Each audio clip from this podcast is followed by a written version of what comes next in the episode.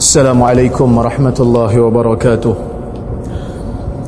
الحمد لله نحمده ونستعينه ونستغفره ونعوذ بالله من شرور أنفسنا ومن سيئات أعمالنا من يهده الله فلا مضل له ومن يضلله فلا هادي له أشهد أن لا إله إلا الله وحده لا شريك له وأشهد أن محمدا عبده ورسوله Allahumma salli wa sallim ala Muhammad wa ala alihi wa sahbihi ajma'in amma ba'd. Terima kasih kepada Tuan Pengurusi Majlis yang berusaha, sahabat saya Ustaz Hasim, Tuan Imam, Tuan Bilal, Ustaz-Ustaz, Ustazah-Ustazah, hadirin hadirat, mukminin dan mukminat yang dirahmati Allah Subhanahu Wa Ta'ala. Pertamanya kita bersyukur kepada Allah Subhanahu Wa Ta'ala kerana kita dapat bersama pada malam ini. Saya kira hampir dua tahun kot saya tak datang masjid ni. Akhirnya dua tahun yang sudah. Masa tu kita bincang pasal inti hadis. Dan masa tu saya pun tak habis belajar lagi. Dan hari ni kita nak bincang pasal Maulidul Rasul. Apa yang saya nak ceritakan pada malam ini, mungkin ia maklumat yang baru kepada kita. Jadi saya minta tuan-tuan cool down. Saya saya minta supaya tuan-tuan tenang dan dengar sehingga habis. Dan cuba terima dengan hati yang terbuka. Pertamanya, apabila kita bercerita tentang Maulidul Rasul, Maulidul Rasul bermakna hari kelahiran Nabi sallallahu alaihi wasallam. Sebahagian ulama hatta di dalam kitab kitab-kitab mazhab Asy-Syafi'i seperti I'anatut Talibin, mereka menyebut perbahasan di antara Lailatul Qadar dengan Lailatul Maulid, mana yang lebih afdal. Yang ni kita tak ada beza pendapat. Tuan-tuan kat belakang suara saya okey ke? Boleh eh? Baik. Yang ni kita tak tak nafi dan kita tak bantah. Bahkan Ibn Kathir, seorang ulama besar bermazhab Syafi'i, mengatakan bahawasanya malam Maulid itu adalah satu kelebihan yang besar kepada umat. Sebab apa satu kelebihan kepada umat? Kerana pada malam itu dilahirkan Rasul. Yang mana kalau Rasul tidak dilahirkan, maka kita akan kekal berada dalam keadaan jahiliyah. Cuma berlaku salah faham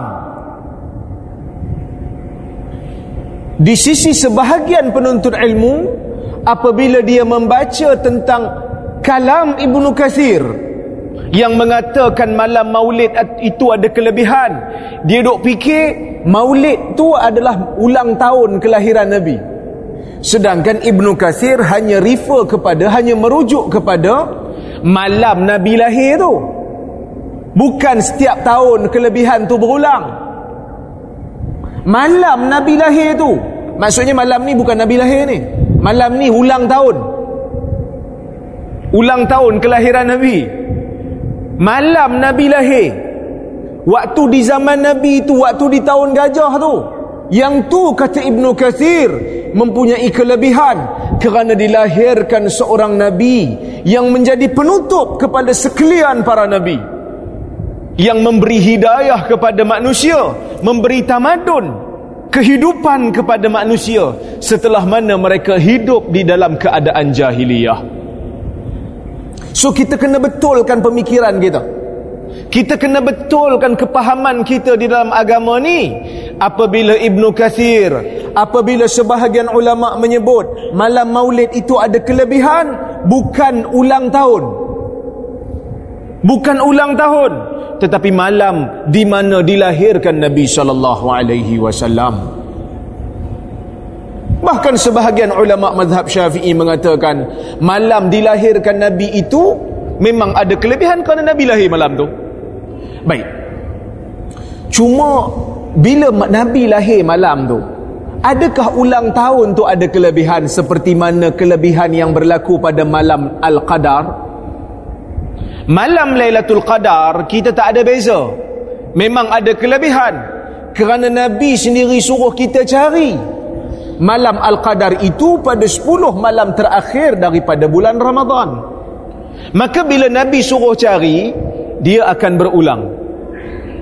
Maka setiap kali Ramadan kita disuruh untuk mencari Lailatul Qadar, kerana Lailatul Qadar ibadat pada malamnya ada kelebihan, dan kelebihan itu berulang-ulang mengikut tahun. Tapi bila mana kita sebut tentang ulang tahun kelahiran Nabi, adakah kelebihan khusus bagi malam ulang tahun kelahiran tu? Tidak ada kelebihan yang khusus. Tuan-tuan, tidak ada sebarang ritual yang khusus. Pasal apa? Pasal Nabi tak sebut suruh sambut hari ulang tahun kelahiran dia. Buktinya apa tuan-tuan? Buktinya ulama-ulama sirah berbeza pendapat bila Nabi dilahirkan. Mereka bersepakat bahawasanya Nabi lahir selepas berlakunya peristiwa Al-Fil, selepas daripada peristiwa Abrahah menyerang Kaabah. Tapi mereka tetap berbeza pendapat bila Nabi lahir. Ada yang kata Nabi lahir selepas daripada, betul-betul tahun yang sama selepas peristiwa Abrahah, peristiwa Al-Fil, tahun gajah. Tahun tu dipanggil tahun gajah sebab Abrahah datang bawa gajah serang, nak serang Kaabah. Sebahagian ulama' mengatakan tak, Nabi bukan lahir tahun gajah. Nabi lahir tahun sepuluh tahun selepas daripada tahun gajah. Ada yang kata dua puluh tahun lebih selepas daripada tahun gajah. Tetapi Khalifah Ibnu Khayyat, seorang mu'arikh, seorang ulama' sejarah, dia kata pandangan yang kata Nabi lahir sepuluh tahun dan berpuluh-puluh tahun selepas daripada tahun gajah ni pendapat yang ganjil. Kerana ulama-ulama seolah-olah bersepakat, pandangan yang ganjil tidak dikira.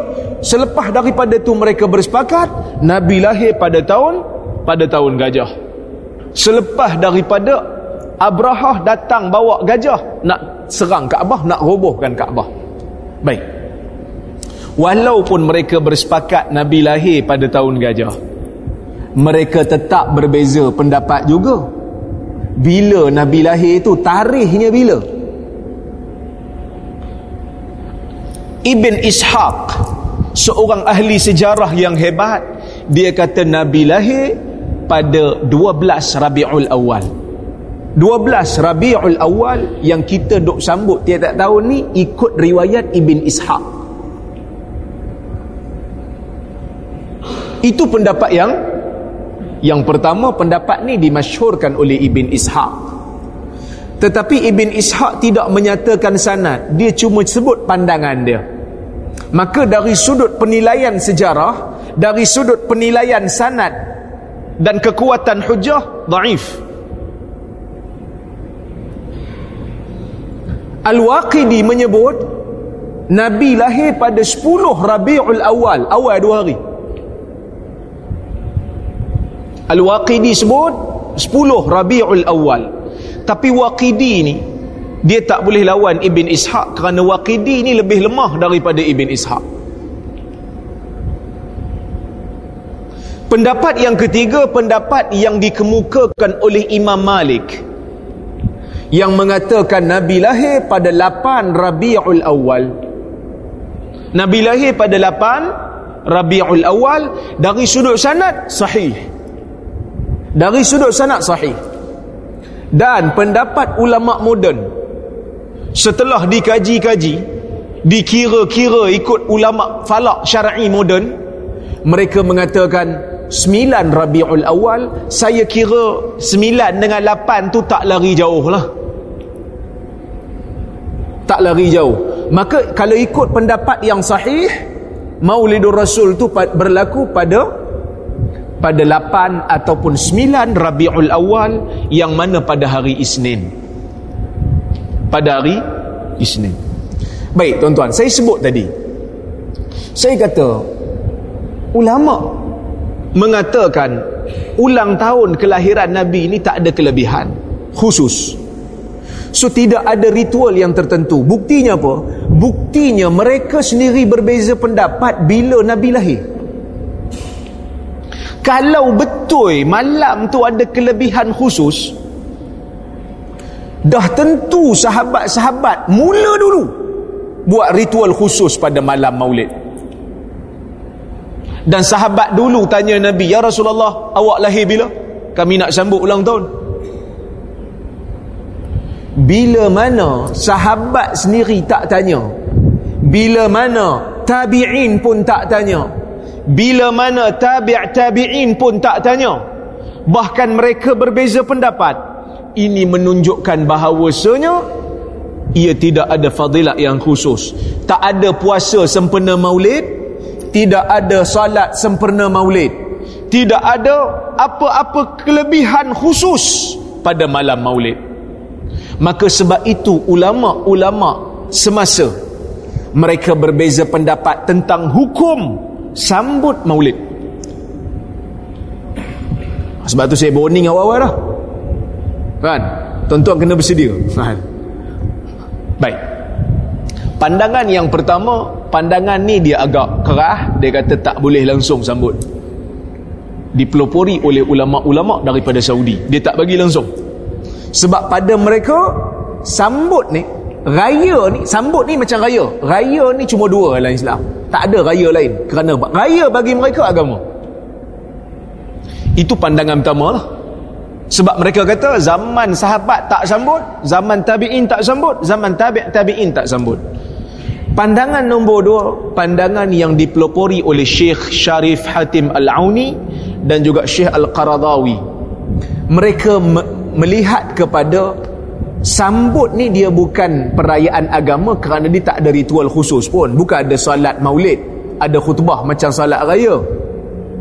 Dia kata sambut ni kerana nak mengambil peluang orang tengah semangat nak sambut maulid, orang tengah semangat nak ingat Nabi.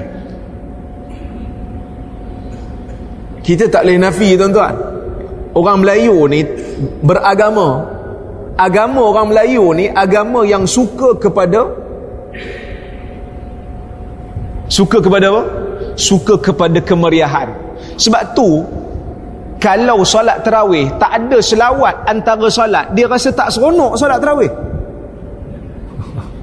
Dia rasa masjid tak meriah. Sedangkan sunnahnya selawat tu tak payah kuat-kuat pun. Tapi kita punya versi, Melayu punya versi tarawih, hingar-bingar masjid, jerit selawat. Arab datang pun Arab terkejut. Aku tak pernah buat dekat negara Arab.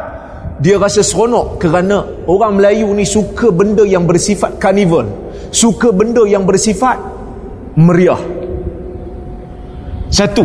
Nombor dua, orang Melayu punya agama, dia suka benda yang bermusim. Betul tak? Benda yang tak ada musim, orang Melayu tak berapa heran. Antara solat fardu dengan solat tarawih, mana lagi ramai? Kan? Solat fardu wajib, solat tarawih tu sunat. Tapi solat tarawih tu ramai datang. Kerana solat tarawih ni dia ada musim dia. Tapi bila mana solat tarawih tu dah sampai hari yang ke dua puluh, musim tu memang ada, tapi macam derian lah. Orang kata bila dah habis musim tu dia dah hujung-hujung tu dia dah, orang tak apa nak layan dah. Buah pun dah murah dah. Maka orang Melayu pun dia lupa dah Lailatul Qadar, dia pergi cari Lailatul Qamdar. Maka saf makin maju, maju ke depan, maju ke depan, maju ke depan, lama-lama tinggal imam dengan Tok Bilal ya. Ini berlaku dalam masyarakat Melayu dan kita tak boleh nafi. Bukan hanya ibadat, orang Melayu ni suka suka kepada musim. Bahkan buah pun sama. Ha, buah yang bermusim ni mahal. Cuba tengok buah tak ada musim, betik. Cucuk buah mangga, bunga mangga lah. Lepas cucuk bunga mangga, buang lah longkang. Kesian betik lah masyarakat Melayu. Pisang, dia tak ada musim kan? Sampai orang kata, tak habis-habis sedekah pisang kat masjid. Ingat kami monyet kan? Dia tak rasa dia tak rasa berharga pisang tau. Sebab pisang tak ada musim. Setiap tahun dia ada. Maka orang Melayu tak menghargai. Bila mana sambutan ataupun ulang tahun kelahiran Nabi ni dia ada musim, dia datang setahun sekali, maka sebahagian pihak dia cuba nak mengambil peluang kerana semangat tu tengah ada. Semua orang cerita pasal sejarah Nabi, semua orang cerita pasal sirah Nabi, semua orang cerita pasal kepribadian Nabi, maka mereka mengambil peluang untuk mengadakan program pada malam maulid. Kebetulan pula Malaysia ni dia jadikan maulid tu sebagai cuti umum, maka tu yang ramai ni. Sebab tadi ada yang salam, saya kata ramai kat malam ni, esok cuti ustaz. Kalau tak cuti tak datang, betul tak? Maka golongan ini, pan, ulama yang beraliran ini, berpandangan dengan pandangan ni, mereka mengatakan sambutan itu hanya wasilah. Perlu dilihat kepada cara pengisian. Nak isi program tu macam mana? Kalau program tu diisi dengan pengajian ataupun peringatan kepada perjuangan Nabi, maka ia mengambil hukum yang boleh lah.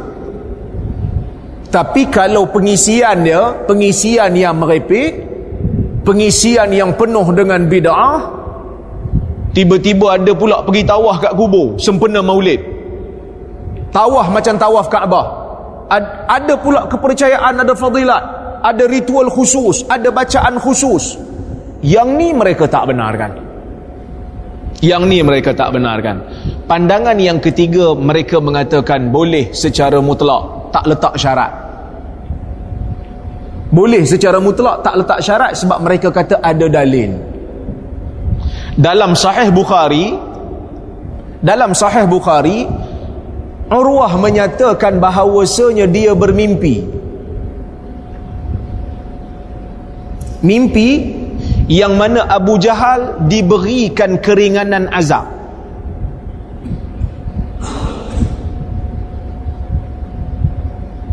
Abu Jahal diberikan keringanan azab sebab apa? Sebab Abu Jahal ketika hari Nabi lahir tu dia bebaskan Suwaibah, dia bebaskan hamba dia kerana gembira dengan Nabi lahir. Maka pada hari tu, pada hari Nabi lahir tu, Abu Jahal akan diberikan air minum dalam neraka, yang mana air minum tu akan keluar daripada celah jari dia. Walaupun hadis ni ada dalam Sahih Bukhari, tetapi Ibn Hajar dalam Fathul Bari kata ia adalah riwayat Urwah, yang mana Urwah bukan sahabat dan Urwah tidak pernah bertemu dengan Abu Jahal, yang mana riwayat ini terputus sanad dan riwayat ini dhaif, tidak boleh dijadikan sebagai sandaran hukum. Dan kalau benar riwayat ini betul pun, kalau benar riwayat ini sahih sekalipun, ia hanya mimpi, yang mana mimpi tidak boleh menjadi hujah dalam agama. Kerana siapa yang boleh nilai kebenaran mimpi? Orang tak boleh nilai. Maka saya wallahu ta'ala a'lam berpandangan pandangan yang kedua itu lebih tepat, iaitu maulid ini kita kena tengok cara pengisian dia. Hari ni kita buat ceramah maulid, kita nak cerita tentang sirah Nabi, kita nak cerita tentang riwayat-riwayat yang datang berkaitan dengan maulid. Yang tu tidak menjadi masalah. Bahkan tuan-tuan, kita sebagai orang Islam, kita bukan nak ingat Nabi pada malam maulid saja. Nabi diturunkan oleh Allah Azza wa Jal ke atas muka dunia sebagai Rasul bukan hanya untuk dirayakan, bukan hanya untuk diingati setahun sekali, bukan hanya untuk dibuat perayaan. Kalau setakat raya, sebelum Nabi datang, orang-orang Ansar dekat Madinah dia dah ada dah perayaan dia. Orang Ansar meraihkan perayaan Nairus. Orang Ansar dah raikan perayaan-perayaan di zaman jahiliyah. sehingga Nabi tukar kepada Idul Fitr dan Idul Adha. So kalau sekadar maulid nak rayakan lepas tu nak makan-makan, tuan-tuan, kita buang masa, kita buang masa. Kerana Nabi Allah Ta'ala utus bukan hanya semata-mata untuk dikenang setahun sekali ataupun untuk dibuat perayaan sempena dia. Kerana Nabi diturunkan di atas muka dunia ni untuk ditiru cara hidupnya, untuk dipakai pengajarannya, untuk dibela sunnahnya. Nanti saya akan cerita pengajaran daripada maulid Nabi. Saya akan cerita nanti di hujung kuliah, insya-Allah. Kita nak cerita dulu perkara-perkara yang berlaku pada malam Nabi lahir. Yang ni jarang orang cerita, jadi saya nak cerita. Imam pun minta saya cerita. Baik, tuan-tuan, agak dah sedia ke belum? Kan? Bismillah.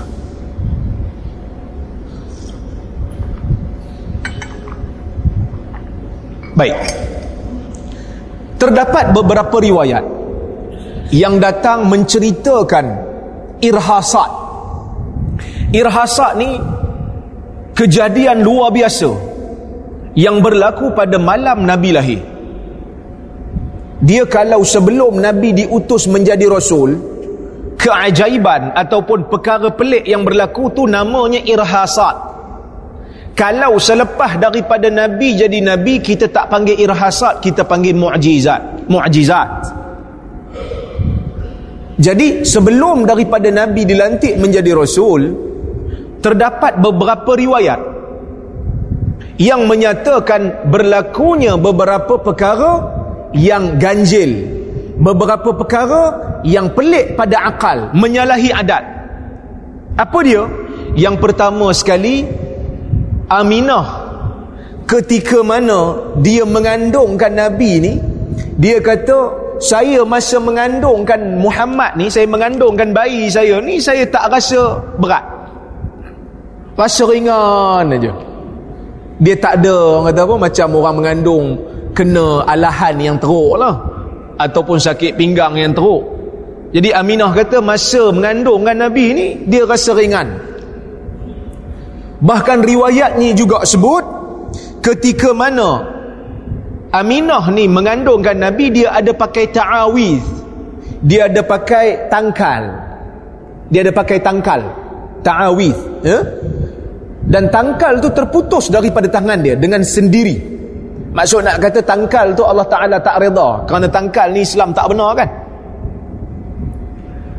Dan dalam riwayat tu juga diceritakan Aminah disuruh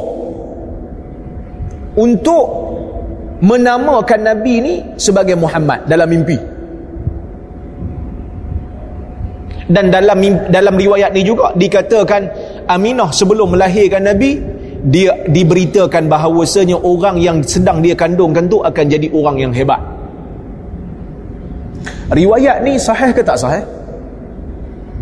Riwayat ni tak sahih.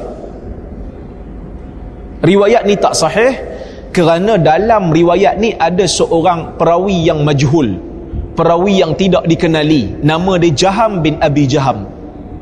Orang tak kenal dia ni siapa, maka riwayatnya dhaif, tidak sahih daripada Nabi, tidak sahih tentang malam berlakunya maulid ataupun kelahiran Nabi.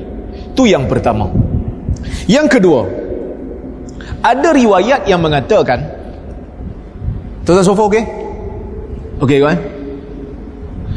Riwayat yang kedua, riwayat yang menyatakan pada malam Nabi lahir ni bergegarnya I'anatut Kisra, bergegarnya Mahligai Kisra, sehingga diberitakan dalam riwayat tu atap yang yang menaungi Mahligai itu jatuh, tumbang, empat belas atap roboh.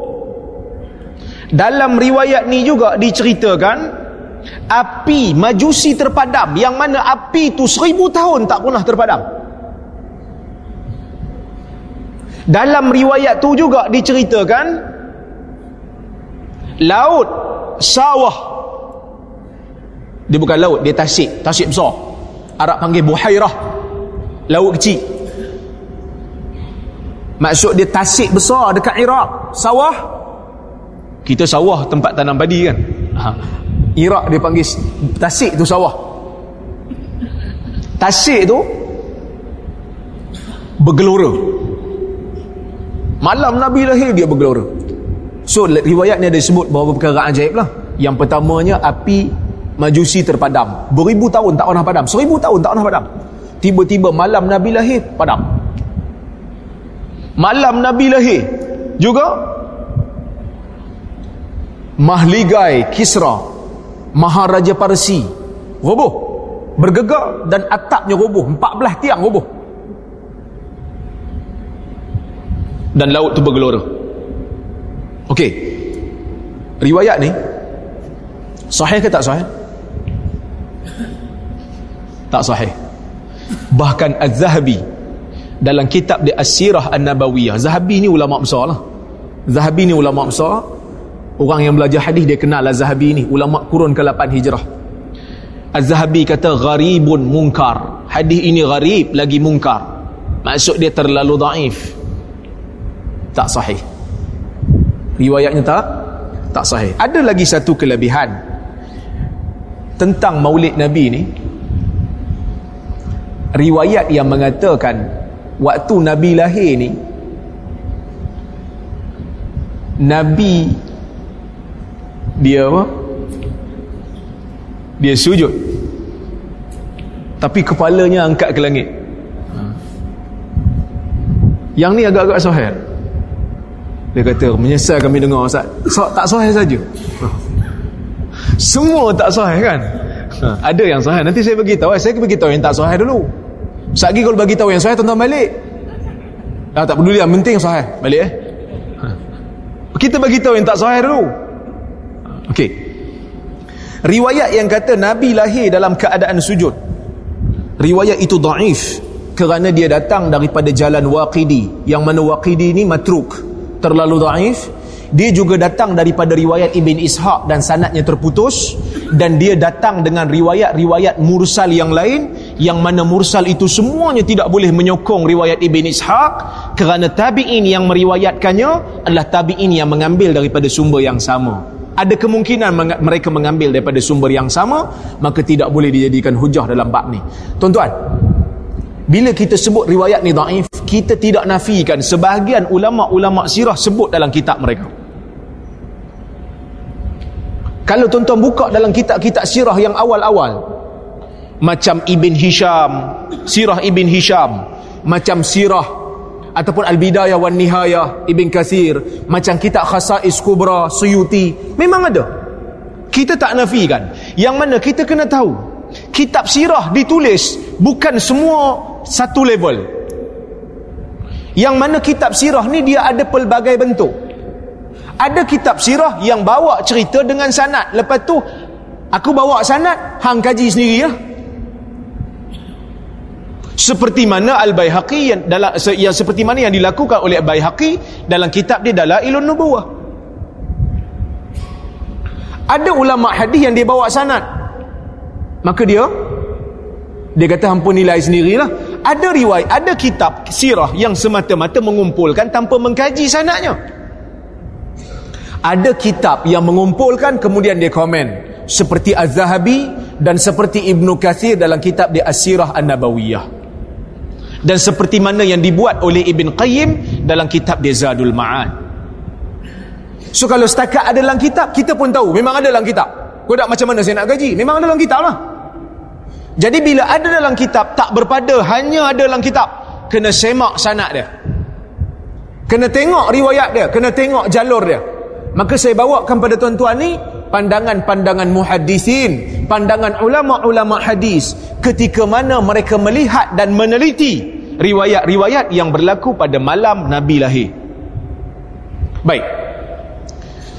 Ada riwayat yang menyatakan waktu Nabi lahir ni, Nabi dah siap dah khitan, Nabi dah siap putus urat, eh bukan urat, tali pusat. Karamati ala rabbi an wulidtu masruran makhtuna. Macam itulah hadisnya. Nabi kata kelebihan aku yang diberikan ke atasku oleh Tuhan aku ialah apabila aku dilahirkan dalam keadaan sudah berkhitan dan dalam keadaan sudah terputus tali pusat. Tuan-tuan, riwayat ni sahih ke tidak? Riwayat ni dia datang daripada beberapa jalur. Yang pertama datang daripada sanad Abu Hurairah. Abu Hurairah riwayat. Bukanlah Abu Hurairah riwayat, orang sandar riwayat ni kepada Abu Hurairah. Dia datang daripada jalan yang mana orang sandar kan kononnya Abu Hurairah riwayat. Riwayat ni juga dhaif. Kerana dalam senarai perawi dia ada seorang perawi nama dia Muhammad Ibn Kathir Al-Kufi, yang mana ulama hadis kata dia ni dhaif. Ada satu lagi sanad. Tuan-tuan okey, boleh ikut eh? Ke tinggi sangat bahasan ni? Boleh tak? No? Kalau tuan-tuan berkat tak faham benda ustaz ni merepek, tuan-tuan anggap kira macam ni bahan orang lain lah ni. Ha, ini orang lain punya. Sekejap lagi tuan-tuan punya ujung-ujung sikit. Ha, ini agak ilmiah sikit. Baik. Ada satu lagi jalan yang diriwayatkan melalui jalan Abbas. Pak saudara Nabi kononnya mengatakan Nabi lahir dalam keadaan siap bersunat, siap berkhitan. Siapa yang riwayat? Yang riwayatnya ada seorang perawi nama dia Yunus bin Ataq, yang mana dia ni terlalu dhaif. Kata Ibnu Hibban, yarwil ajaib la yazu la yajuzul ihtijaju bihi idzan farad. Yunus bin Ataq ni dia riwayat daripada jalan Abbas. Dia kata Nabi lahir dah siap sunat. Ibnu Hibban, seorang ulama hadis besar, dia komen Yunus ni. Dia kata Yunus ni banyak merawi banyak meriwayatkan ajaib, perkara-perkara ajaib. La yajuzul ihtijaju bihi, tak boleh kita berhujah dengan riwayatnya, tak boleh kita pakai riwayatnya, terutamanya apabila dia bersendiri dalam riwayat. Dan riwayat ni dia seorang-seorang riwayat daripada jalan Abbas, maka riwayat ni terlalu dhaif, tak boleh pakai. Ada satu lagi jalan, iaitu jalan Anas bin Malik, yang mana Anas bin Malik ni juga riwayatnya terlalu dhaif, kerana ada seorang perawi nama dia Sufyan Al-Missisi, yang mana Sufyan Al-Missisi dikatakan oleh Daraqutni dan juga Ibn Hibban sebagai seorang yang matruk, seorang yang riwayatnya ditinggalkan, terlalu dhaif. Ada jalan lain daripada Anas bin Malik juga dhaif dan tidak sahih. Sebab itu Ibnul Jauzi, seorang ulama hadis, mengatakan tidak ada yang sahih tentang Nabi lahir sudah berkhitan, tak sahih. Begitu juga Ibn Asakir dalam kitab dia Tarikh Ad-Dimashq, Tarikh Dimashq, juga mengatakan tidak ada riwayat yang sahih tentang kelahiran Nabi ini. Dia bawa riwayat, kemudian dia kata wala yasih, tidak sahih. Begitu juga Ibnu Kathir, dia kata tak sahih riwayat Nabi lahir dah siap khitan. Tuan-tuan, saya tak nafikan sebahagian ulama hadis kata riwayat Nabi dah siap khitan ni, lahir-lahir dah siap khitan, ada ulama kata hasan. Seperti Ad-Diya Al-Maqdisi, dia kata hadisnya boleh pakai. Tetapi dengan hujah yang saya bawa, ia tidak menafikan pandangan yang kata daif.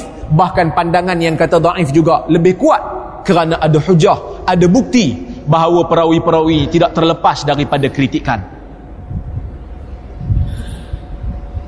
Okey, baik. Ibnul Qayyim dalam kitab dia Tuhfatul Maudud bi Ahkamil Maulud, dia ada tulis satu kitab Tuhfatul Maudud, bincang tentang hukum-hukum bayi yang baru lahir. Tuan-tuan, kalau bayi baru lahir, tuan-tuan beli kitab ni baca. Tapi kitab bahasa Arab lah, belum terjemah lagi. Saya saya dengar cerita ada tim-tim yang sedang menterjemahkan. Bagus kitab ni. Orang yang dapat bayi, dia perlu tahu apa hukum-hukum yang sunnah ketika mana menerima kelahiran baru. Tak adalah bila dapat baby, huri-huri je, guling-guling. Kita tahulah apa benda nak buat. Azan telinga kanan dia, tahnik buh tamar dalam mulut dia, kan? So kita tahu sunnah menerima kelahiran baru. Baik, Ibnul Qayyim menyatakan bukan hanya sanad hadis yang kata Nabi lahir ni dalam keadaan berkhitan ni, bukan hanya sanad dia bermasalah. Saya sebut tadi sanad dia, perawi ni dhaif, perawi ni dhaif, perawi ni dhaif. Tuan-tuan, sebelum saya nak cerita yang tu, kita K I V kejap, letak tepi dulu. Ada. Kadang-kadang orang nak marah saya sebab dia kata, iyalah hadis daif sebab perawi. Takkan perawi daif hadis nak jadi daif? Hadis tu hadis pada Nabi, perawi tu yang daif. Tuan-tuan tolong faham, hadis ataupun riwayat hadis yang daripada Nabi itu datang kepada kita melalui jalan riwayat, melalui jalan orang, melalui salasilah perawi. Bila mana perawi itu daif, maka hadis itu akan jadi daif. Kita bukan nak daifkan hadis yang telah sabit daripada Nabi. Sekarang ni hadis itu belum tahu daripada Nabi. So macam mana kita nak nilai? First step, kena nilai orang yang bawa cerita tu. So kalau perawi itu daif hadis, apa yang dia bawa, teks tu akan jadi daif. Boleh faham? Ada orang dia, dia komen, kadang dia tak faham ilmu hadis tu apa. Satu. Yang keduanya, kadang-kadang bila kita kata hadis ni daif, dia kata, iyalah daif, tak boleh bawa berhujah, tapi boleh bawa beramal. Biasa dengar? Memang ulama hadis sebut, tu tak salah tu.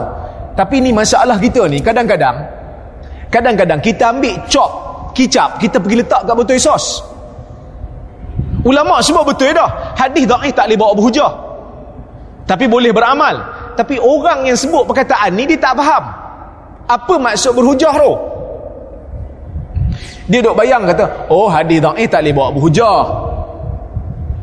maksudnya tak boleh bawa pergi berdebat. Dia duk faham berhujah tu tak boleh bawa hadis ni pergi berdebat, tapi nak beramal untuk diri sendiri boleh. Itu bukan maksud dia. Bukan maksud dia yang tu. Maksud tak boleh bawa berhujah dalam istilah ilmu hadis, tak boleh jadikan hadis tu sandaran dalam akidah ataupun dalam fiqah. Tak boleh nak buat hukum baru. Itu maksud tak boleh bawa berhujah. Tapi boleh untuk beramal. Maksudnya hadis yang daif tu, dia datang dia cuma cerita kelebihan satu amalan yang telah datang dengan hadis yang sahih, ataupun dia cerita tentang satu akidah, tetapi akidah yang dia bawa tu ada dah dalam hadis yang sahih. Tapi ni cerita kelebihan Nabi, dah lahir dalam keadaan khitan, tak ada hadis sahih pun, maka tak boleh digunakan untuk sebagai sandaran untuk isbat perkara baru dalam agama ataupun akidah kepercayaan baru dalam agama. Kerana benda ni ber, yang berkaitan dengan irhasat, Ke, apa ni keajaiban yang berlaku pada malam Nabi lahir. Sebab itu ulama hadis sebahagiannya kritik riwayat ni. Tapi bila kita kata riwayat ni tak sahih, adakah bermakna kita menghina Nabi? Kerana saya bimbang bila kita kata Nabi lahir dalam keadaan, riwayat yang kata Nabi lahir dalam keadaan sudah berkhitan tu tak sahih. Saya bimbang ada orang yang akan anggap saya menghina Nabi bila mana saya kata Nabi lahir ni macam kita tak siap khitan.